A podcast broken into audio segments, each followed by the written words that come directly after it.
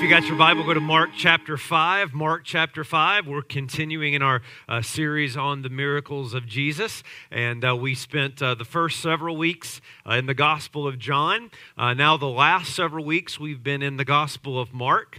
Uh, we'll look at a few more miracles in some of the other Gospels before we wrap up our series. And already beginning to work on a new series. And very, very excited about that. And so, but we're going to continue for a few more weeks uh, looking at the miracles. Now, how many of y'all, when you go to a store or something like that, like a two for one special? Anybody? You know, you like to get two for one, pay for one, and you get two. How many of you like a good deal? Well, tonight, I have a two for one special for you. In tonight's passage, we actually find two miracles that happen in the same kind of event. And so uh, this is a, miracle that happens on the way to a miracle. And so we're going to look at both of them tonight here in Mark chapter 5 and verse 21. And so if you are able to stand, would you please do so as we honor the reading of God's word, Mark chapter 5, beginning at verse 21. And when Jesus had crossed again, in the boat to the other side, a great crowd gathered about him, and he was beside the sea. And then came one of the synagogue, uh, one of the rulers of the synagogue, Jairus by name, and seeing him, he fell at his feet, and imploring him earnestly, saying, My little daughter is at the point of death. Come and lay your hand on her, so that she may be made well and live. And he went with him. And a great crowd followed him and thronged around him. And there was a woman who had a discharge of blood for 12 years, who had suffered much under many physicians and had spent all that she had, and was no better, but rather grew worse. She heard the reports about Jesus and came up behind him in the crowd and touched his garment. For she said, If I touch even his garments, I will be made well. And immediately the flow of blood dried up, and she felt in her body that she was healed of her disease. And Jesus, perceiving in himself that power had gone out for him, immediately turned about in the crowd and said, Who touched my garments? And his disciples said to him, You see the crowd pressing around you, and yet you say, Who touched me? And he looked around to see who had done it. But the woman, knowing what had happened to her, came in fear and trembling and fell down before him and told him the whole truth. And he said to her, Daughter, your faith has made you well. Go in peace and be healed of your disease. While he was still speaking, there came from the ruler's house some who said, Your daughter is dead. Why trouble the teacher any further? But overhearing what they said, Jesus said to the ruler of the synagogue, Do not fear, only believe. And he allowed no one to follow except Peter, James, and John, the brother of James. And they came to the house of the ruler of the synagogue, and Jesus saw the commotion, people weeping and wailing loudly. And when he entered, he said to them, Why are you making a commotion and weeping? This child is not dead, but sleeping. And they laughed at him. But he put them all outside and took the child's father and mother and those who were with him and went in where the child was. And taking her by the hand, he said to her, Talitha cumi, which means little girl, I say to you, arise. And immediately the girl got up and began walking, for she was 12 years of age. And they were immediately overcome with amazement. And he strictly charged them that no one should know this and told them to give her something to eat. Sometimes, faith family, all you have to do is just read the Word of God. Amen. What a beautiful, beautiful passage. Let's pray. God, help us tonight to understand your Word. Holy Spirit, come and guide us into truth. I have no doubt that there are many in this room and those watching online that can relate to these situations. And so we pray, God, that you would meet us here and reveal your truth to us. In Jesus' name we pray. God's people said, Amen. Amen. Amen. You can be seated. It was the longest two months of their life. They had no idea if they would ever get out. They had no idea if they would run out of food. They had no idea if they would ever see their family again. In fact, most of them had already come to the conclusion that this was the end. I'm referring to the 33 miners from Chile. Many of you will remember that made international news several years ago when an explosion caused a tunnel to collapse and trapped these miners 2,000 feet below the surface. You may have seen the movie about it. There's been several books written about it, one of which is entitled Deep Down Dark. And in this book, it describes how these miners were essentially buried alive. They had no ability to communicate. They only had enough food for three days. There was no airflow underneath. In fact, the book talks about how it became so hot that it started to smell like a grave. The chance of survival was less than 2%. To keep their spirits high, uh, they tried to keep their minds occupied. They would tell jokes with one another, they would play checkers, but they spent most of their time praying. That's because, as the book talks about, there was a man in that group named Jose Enrique. Jose was a follower of Jesus. And because everybody knew that he was a Christian, a lot of the other men would ask him to lead them in prayer. Jose said, Yes, I will pray for you, but you have to join me on your knees as we pray together. And the book describes what the essence and content of their prayer was. And I quote Father, we aren't the best of men, but have pity on us. We need you. There is nothing we can do without your help. Close quote. And every day in the deep, dark down, they would gather for prayer, and Jose would lead them in prayer. What they didn't know is that above was a rescue team that was working around the clock. They had designed a 13 foot capsule and drilled a hole down to the men, and they would carry them out one by one. And after 69 days, the men were rescued.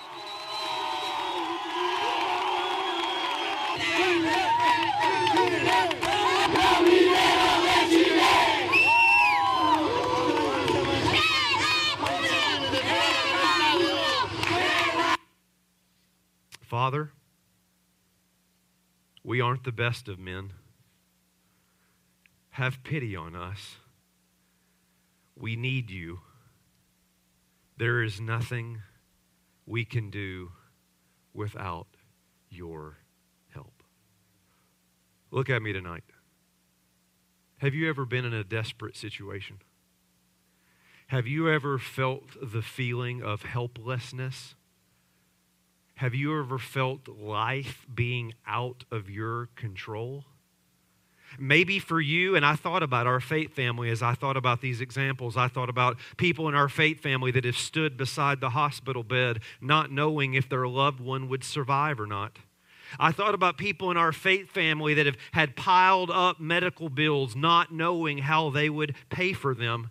Uh, maybe for you, you were traveling somewhere and you got lost and you had no idea how you would find your way. Maybe as a college student, you found yourself for the very first time in your life all alone with no idea what to do. And if you are a parent, let me assure you, you have felt desperation of having no idea at times what to do. Anybody here tonight ever experienced the feeling of desperation? Can I speak for all of us for just a moment? I hate that feeling. Amen. Anybody with me tonight? Like, I hate the feeling of helplessness. I hate life being out of control. I hate feeling desperate. And yet, desperation has a way of opening us up to things we otherwise wouldn't have taken the time to consider particularly as it relates to matters of faith. Notice this on the screen. I want you to think about this.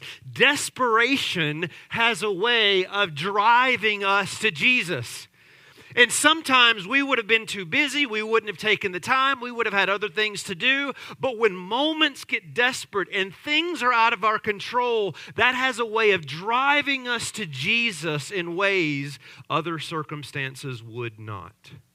And that is exactly what is happening here in Mark chapter 5. Look at the first scene that Mark gives us here in verse 21.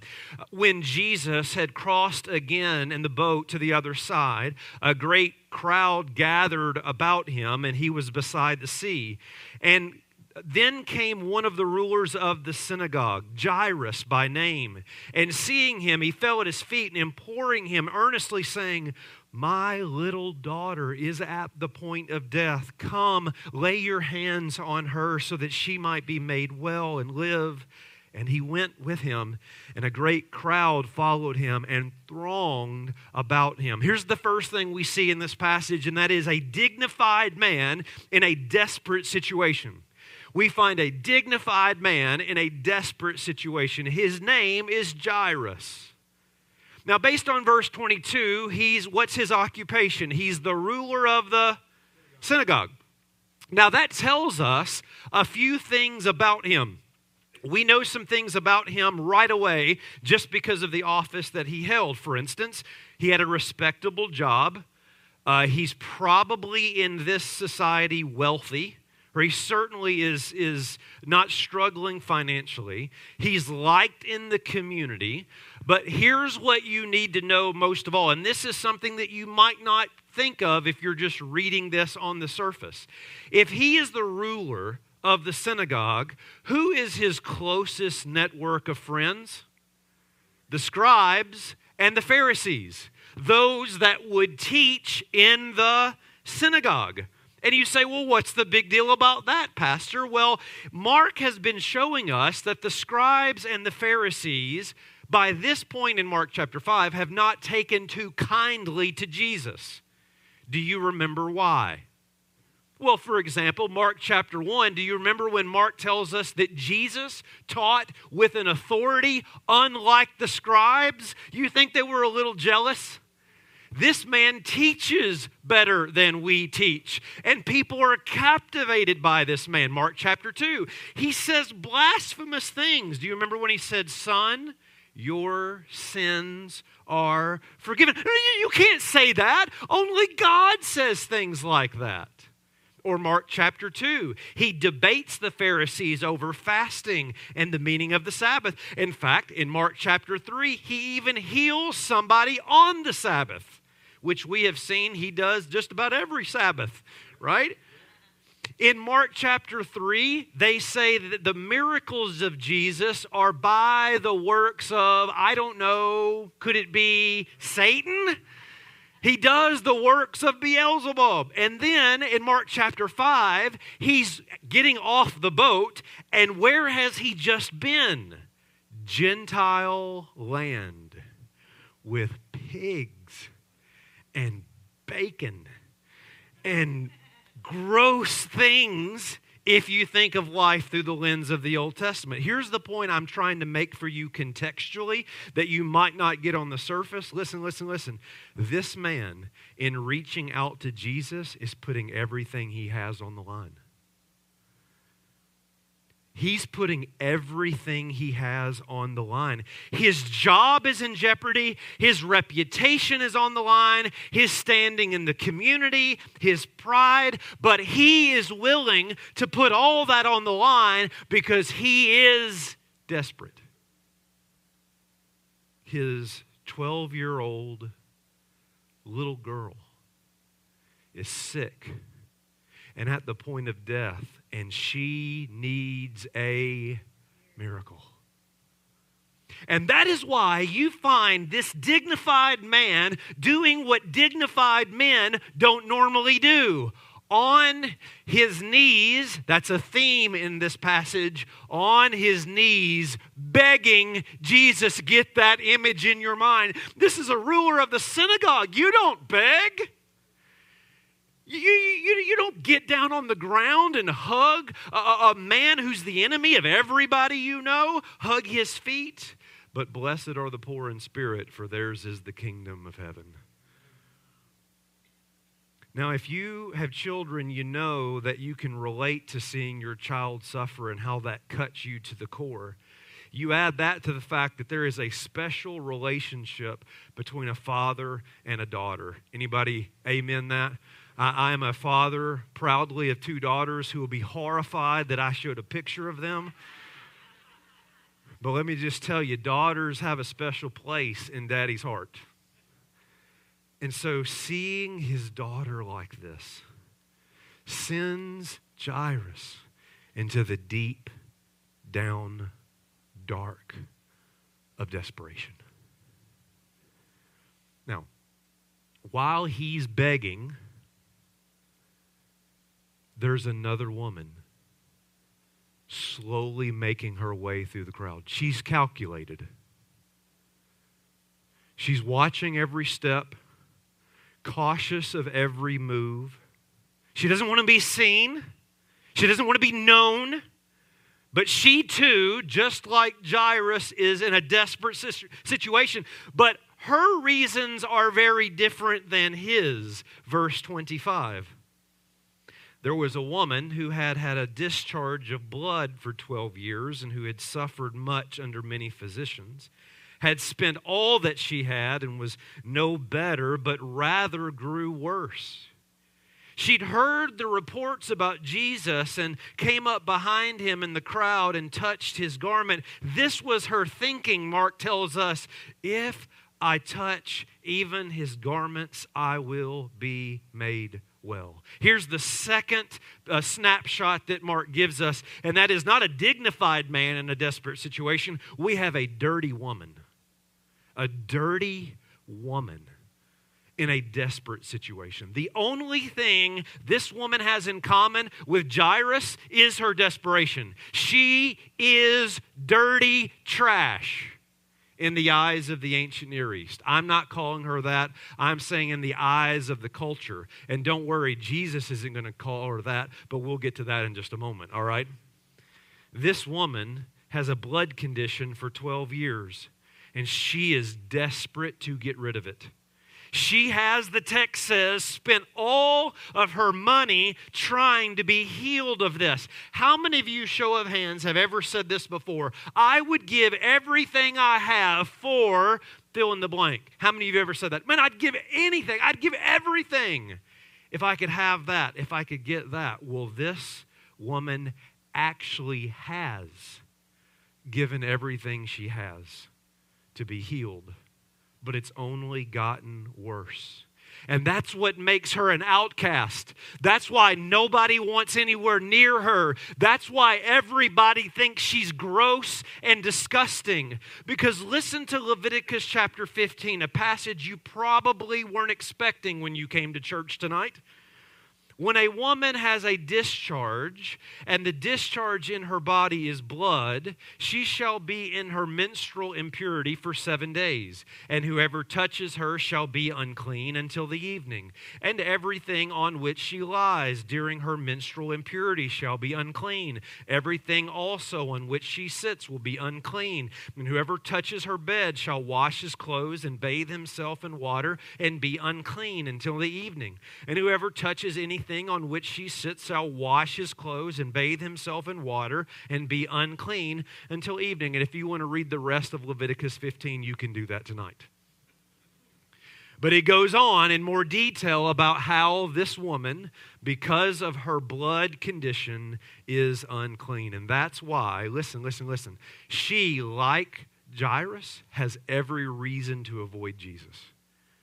He had other reasons why not to come to Jesus, but desperation brought him there. She has reasons not to come to Jesus, and they're this financially, she's broke. Socially, she's an outcast. Physically, I bet she's discouraged because for 12 years she's had to deal with this. Personally, she's humiliated. She feels gross. Relationally, she's single and alone, and religiously, she's unclean. Listen, faith family, are you with me tonight? Going to Jesus, a rabbi, is against the rules. She's risking a lot to do this. Like, for instance, adding more shame to her life. Jesus may very well have nothing to do with her given her condition but she's desperate. And she needs a miracle. And so she thinks in her mind, maybe, just maybe, if I can pull off a, a drive by, touch and run, nobody has to know, healing. Maybe I can get in and get out and won't even be these are the two scenarios, these are the two situations that Mark invites us into in Mark chapter 5. Let me pause and let me ask you tonight is there anything that you're desperate for today? That maybe like the miners, you're in a deep down dark place? Maybe you've spent all your money.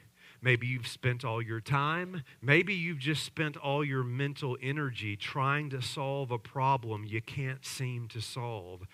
Can I say to you, I'm going to say to you, what the text is saying to you? Here it is. Are you ready? Notice it on the screen. Let your desperation drive you to Jesus. Let your desperation drive you to Jesus. If there's one thing these two individuals got right, it's where to go, it's who to go to. And the same is true for you, faith family. And I don't know what that means. For some of you, it may mean you need to be driven to prayer tonight. It may be that you need to be driven to a season of worship. Maybe it's that you need to be driven to God's Word. Listen, there are some of you, and maybe listening to this video, you need to be driven to faith in Jesus Christ for the first time in your life. But desperation is meant to drive us to Jesus. Why? Because here's the third main point of this passage, and it's this the powerful deliverance of the Son of God the powerful deliverance of the Son of God. Mark is showing us here the power of Jesus when we are powerless. Tell me that won't preach. Tell me that isn't relatable in life. That in our weakness, there is a source of strength that comes from faith in the Son of God. And I bet you there is testimony in this place tonight of times that it is faith in the Son of God that was the only power that got you through was the only strength made perfect in weakness. Watch first what happens uh, to this woman, verse 28. Uh, she said, If I touch his garments, I'll be made well. And immediately the flow of blood dried up, and she felt in her body that she, that she was healed of her disease. Jesus, perceiving in himself that power had gone out from him, immediately turned about in the crowd and said, Who touched my garments? And the disciples rightly ask, we, the, the crowd is pressing around you. What do you mean, who touched me? I don't know. 25 people touched you, Jesus.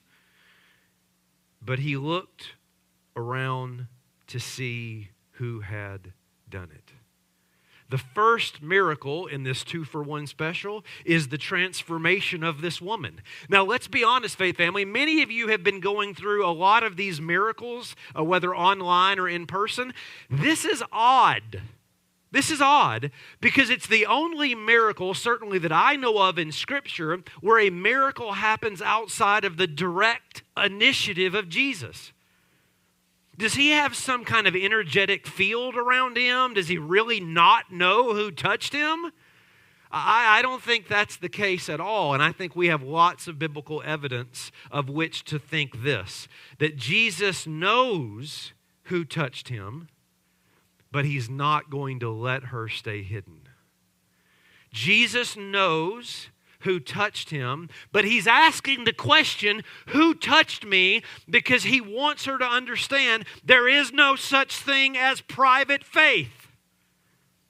Well, you know, I just kind of like to keep my faith to myself. Well, then it isn't faith. Faith is by its very nature public. And Jesus is going to force this woman to do the very thing she does not want to do, which is to be seen.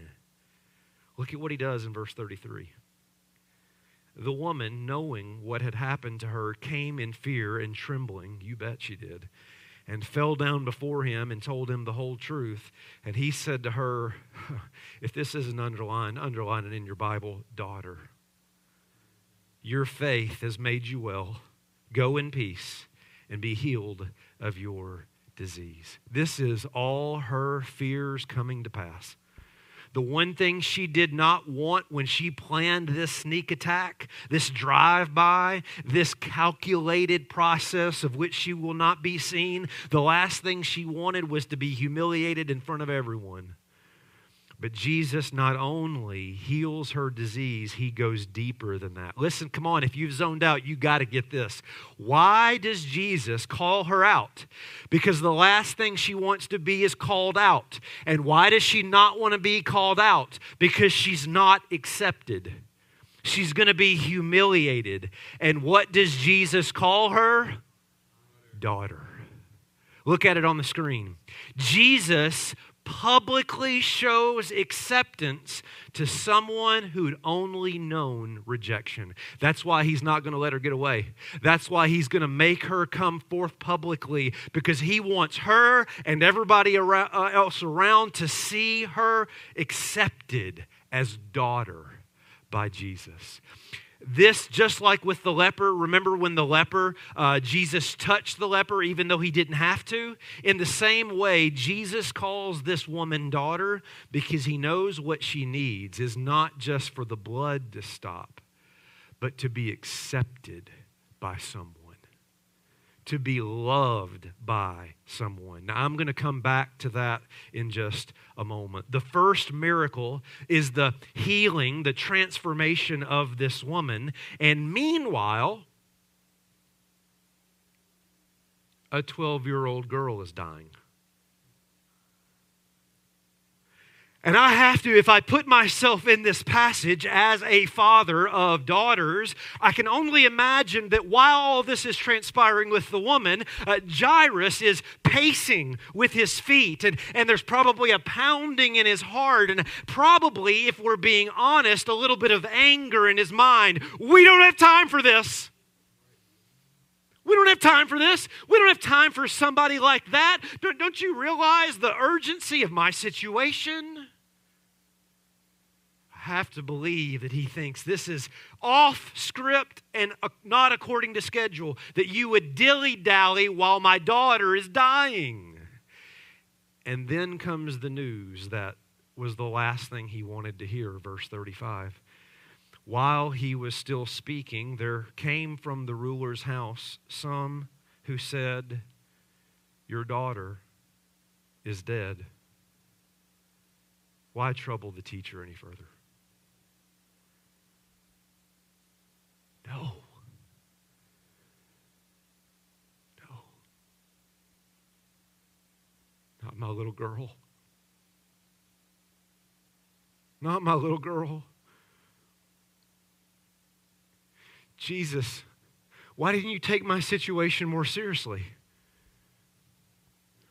You, you, you knew from the moment I told you that she's at the point of death that time was of the essence. We didn't have time to stop. And here's what Jesus says to him in verse 36. But overhearing what they said, Jesus said to the ruler of the synagogue, Do not fear, only believe. Where have you heard this before? Oh, this is why going verse by verse and going through a book is helpful, is because you ought to, even if you were just here, I don't know, as early as last week, you would have heard something like this before. Disciples, why are you afraid? Where is your faith. In other words, don't fear, but believe. The way you overcome your fear of your in your desperation is by faith in the power of the Son of God. Jesus now decides to downsize as he moves now for the second miracle in this two for one, which is the resurrection of the daughter. He now does not want the crowd to participate in this miracle. His goal is not to build a crowd, it's to build a kingdom. And so he takes Peter, James, and John and he goes into the home. When he arrives, the people are already mourning and weeping, and probably, this is just me, probably wondering what took you so long. And then this happens, pick it up, verse 39. And when he entered, that is, Jesus enters the home, he said to them, Why are you making such a commotion and weeping? Stop, not the best bedside manner. All right? I mean, imagine if I walked into somebody's hospital room where your family member just died and I'm like, you bunch of crybabies? What's the big deal? Wah, wah, wah, right? I mean, this is not what you would think Jesus says right out of the gate. But then he goes on the child is not dead, but sleeping. What's their response? You're insane. They laughed at him. Makes me think of Sarah and Abraham we're going to have a, a, a child? a good one. You're so hilarious, God. No chance. There's no chance this is happening. But he put them all outside and took the child's father and mother and those who were with him and went in where the child was. Taking her by the hand, he said to her, Talitha Kumi, which means little girl. I say to you, arise. And immediately the girl got up and began walking, for she was, remember that, 12 years of age. And they were immediately overcome with amazement. This little girl, who everyone now assumed was hopeless, was given new life. What is Mark doing? What is Mark doing in this two for one special? And these two miracles that are happening here at the same time, what's he doing? He's giving us another lesson in the power of God displayed in the Son of God. Are you with me? On the Sea of Galilee, he is the one who can calm the storm in a single word. On Gentile land, earlier in Mark 5, he has power over the demoniac with a single word. Now, back in Capernaum, he has power over a disease for 12 years with just a touch. Now, inside the home of Jairus, he has the power over death itself. Mark is laying out case after case after case. Nature, demons, disease, death, Jesus is Lord of all. That's what Mark is showing us.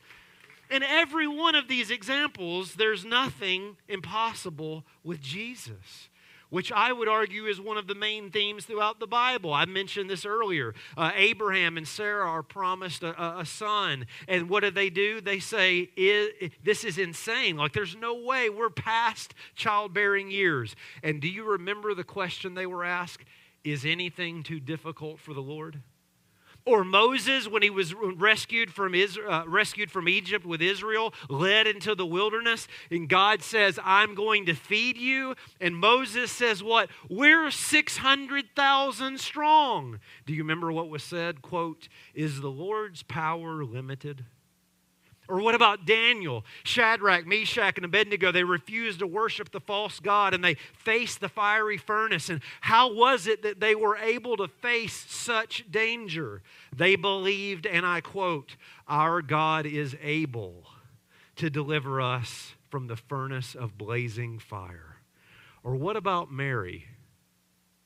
Make a great movie title. What about Mary, right? When Mary is told by the angel, You're going to be conceived by the Holy Spirit and bear the Son of God. And she's like, That's impossible. Do you remember what was said? Quote, With men, this is impossible, but with God, all things are possible. what is the Bible and what are these miracles driving us to? Look at Jeremiah 32 17. Here it is. Ah, Lord God, it is you who have made the heavens and the earth by your great power and by your outstretched arms. Say this with me, faith family nothing is too hard for you. Do you believe that? Do you believe that? Faith family, it is that faith in the Son of God that delivers us out of the deep down dark in those moments of desperation and those moments of helplessness and powerlessness.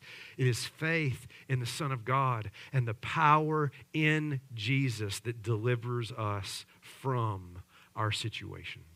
That is what Mark is teaching us here. What are a few uh, lessons in just the last few moments that we have? What are some lessons that we could take away from this passage? We worked through this uh, most of the details. Now let's just step back and say, what, what do we learn? And there's a lot that we can learn here, and I think this is super practical. So here we go.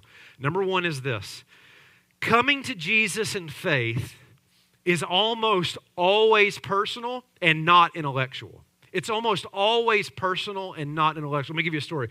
I remember a young man that came to me one time and uh, uh, he was wanting some guidance in life, and we were talking about different things. We talked about education and his family, and uh, you know what he wanted to do uh, vocationally and things like that. And I asked him, "Well, what about you know marriage? Are you you know dating anybody?" And he said, "Oh, I will never get married."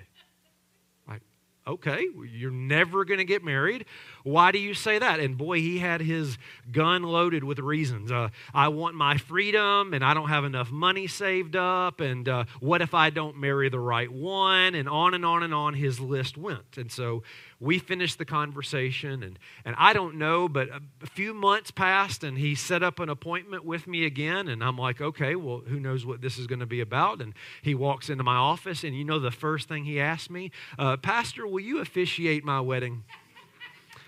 And i said stephen like what happened I mean, just a little bit ago, I talked to you and you were absolutely certain you would never get married and you had all your reasons. And you know what he said? You've heard these words I met someone.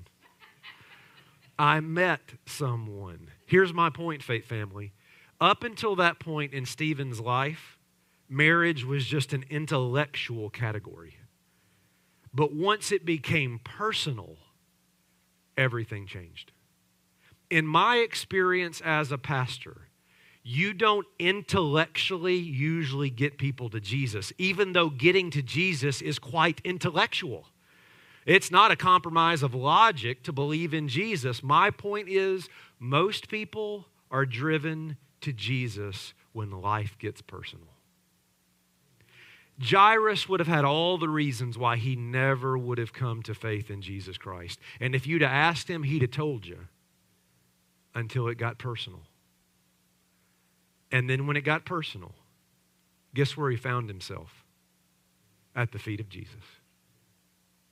In my experience, coming to faith in Jesus is almost always personal, not intellectual. Not that it doesn't include the intellect, but you know what I mean. Sometimes it's desperation that has to get you there. Here's the second thing I take away from this passage is that coming to Jesus in faith means embracing public persecution. Coming to Jesus in faith means embracing public persecution. I'm taking this from the fact that, listen, both uh, Jairus and this woman, at one level or another, had to sacrifice to get to Jesus. In other words, uh, Jairus is sacrificing all of his uh, network and friendships, potentially his job. Uh, he's probably not going to have the same uh, set of friends after this, but he's willing to pay that price.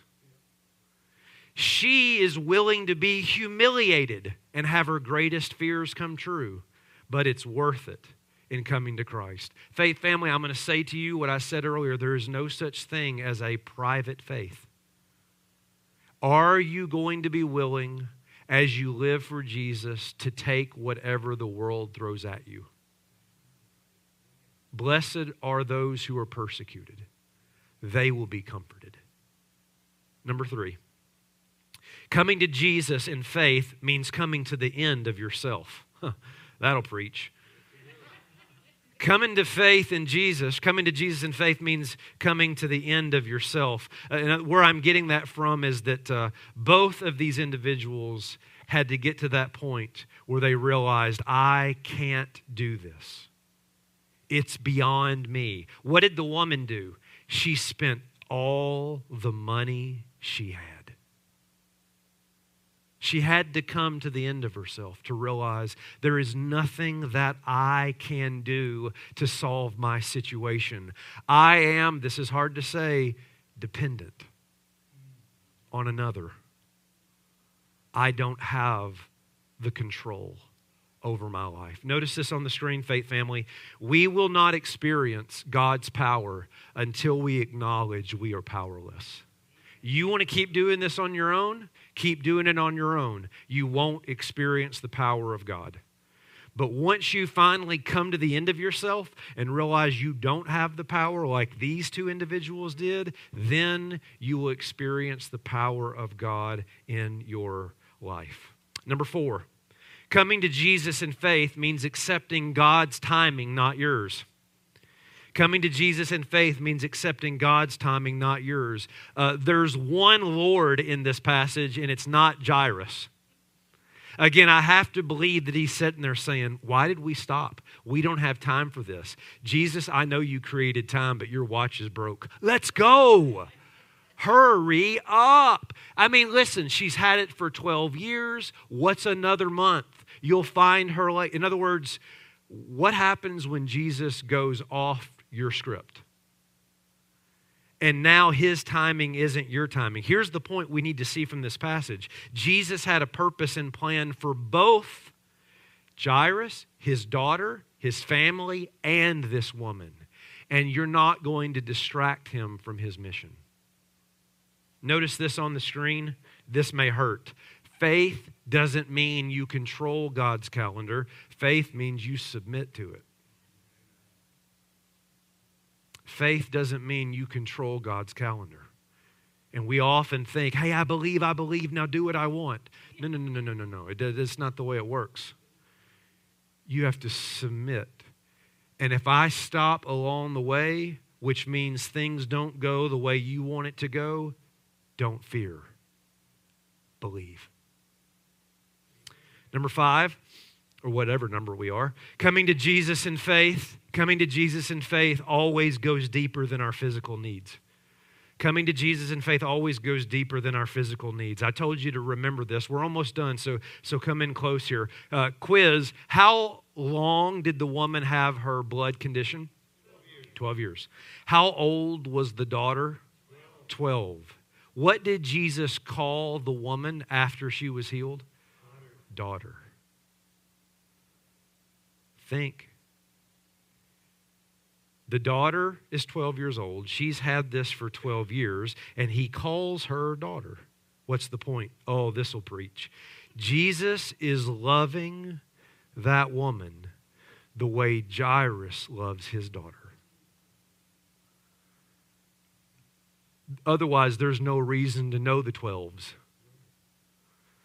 But Mark is showing us a parallel between Jesus calling a woman with a condition of 12 years daughter and a daughter of 12 years old. That's significant. What's the point? Listen, he does more than heal her disease, he makes her a daughter. This will preach. This will preach listen, and I need it as much as you. Put, look at it on the screen. Here it is. You may come to Jesus with a calamity, but you will walk away from Jesus with an identity. You may come to Jesus with a calamity, but you're going to walk away with an identity. He's not going to just heal her disease, he's going to call her daughter. And that will change her life. Lastly, is coming to Jesus in faith is all of grace. Coming to Jesus by faith is all of grace. This, I think, I could preach an entire sermon on alone because I am very passionate about this, and you see it often in my preaching. Listen, these two individuals could not be more opposite. And that's why Mark puts this together, right? He, he shows us this story. Stop, we're almost done. But look, look at this story through the lens of an ancient Near Eastern thinking, okay? So I'm not saying this, I'm just saying that this is the way culture was then.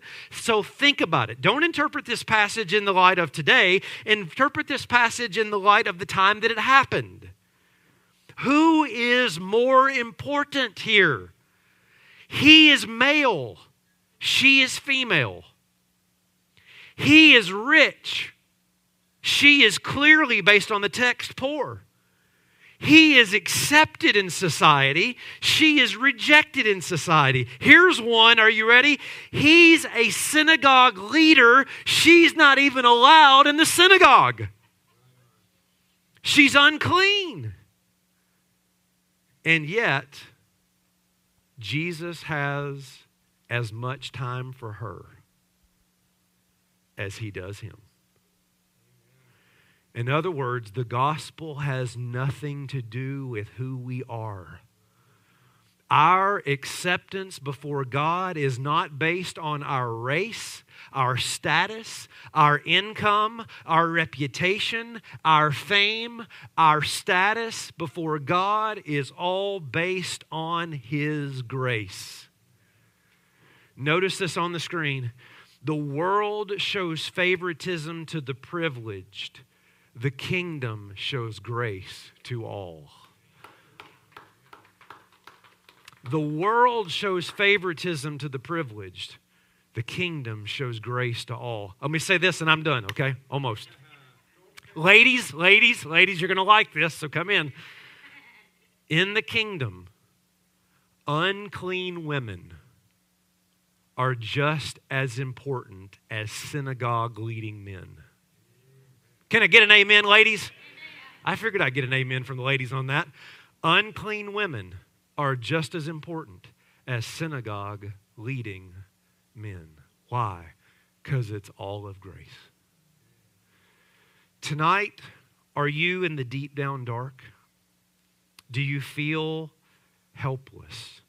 Do you feel out of control, that life is beyond your abilities. You should.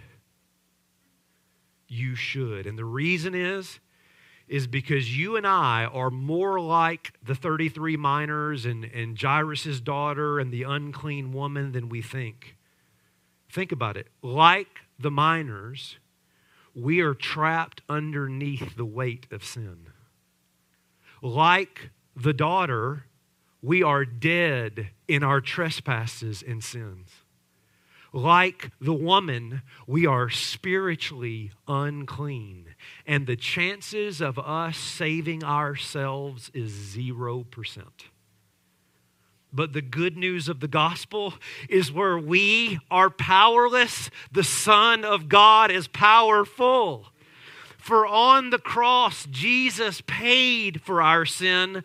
On the cross, a dignified man was brought low. On the cross, the perfect Son of God was made unclean as he hemorrhaged with blood.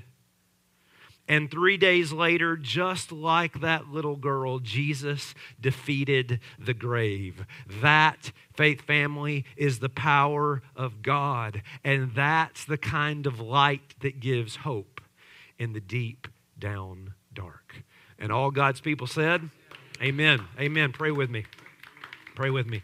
God, thank you so much for this passage tonight. Uh, as I said earlier, I have no doubt that there are many in this place and those watching that uh, can relate to desperation. They, they have known those moments. And as we have said throughout this series, uh, seeing your power is not always seeing the physical changed. Many of us could incorrectly think that to believe in you means we always get our physical circumstance changed. God, I know that sometimes you just give us peace even in the midst of the storm. Sometimes you change our thinking. Sometimes you do things in us that can't even be seen externally, but they're no less your power on display in our life.